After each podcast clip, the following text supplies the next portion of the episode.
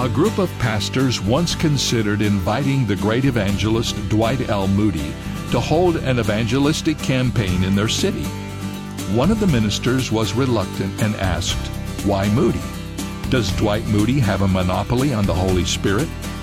After a few silent moments, another pastor spoke up, No, uh, Moody doesn't have a monopoly on the Holy Spirit, but the Holy Spirit has a monopoly on Moody.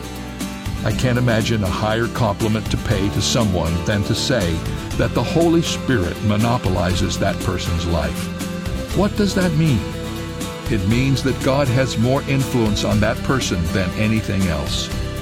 This is David Jeremiah encouraging you to get on the road to new life. Discover God's Holy Spirit on Route 66. Route 66, driving the word home. Log on to Route66Life.com. Start your journey home today.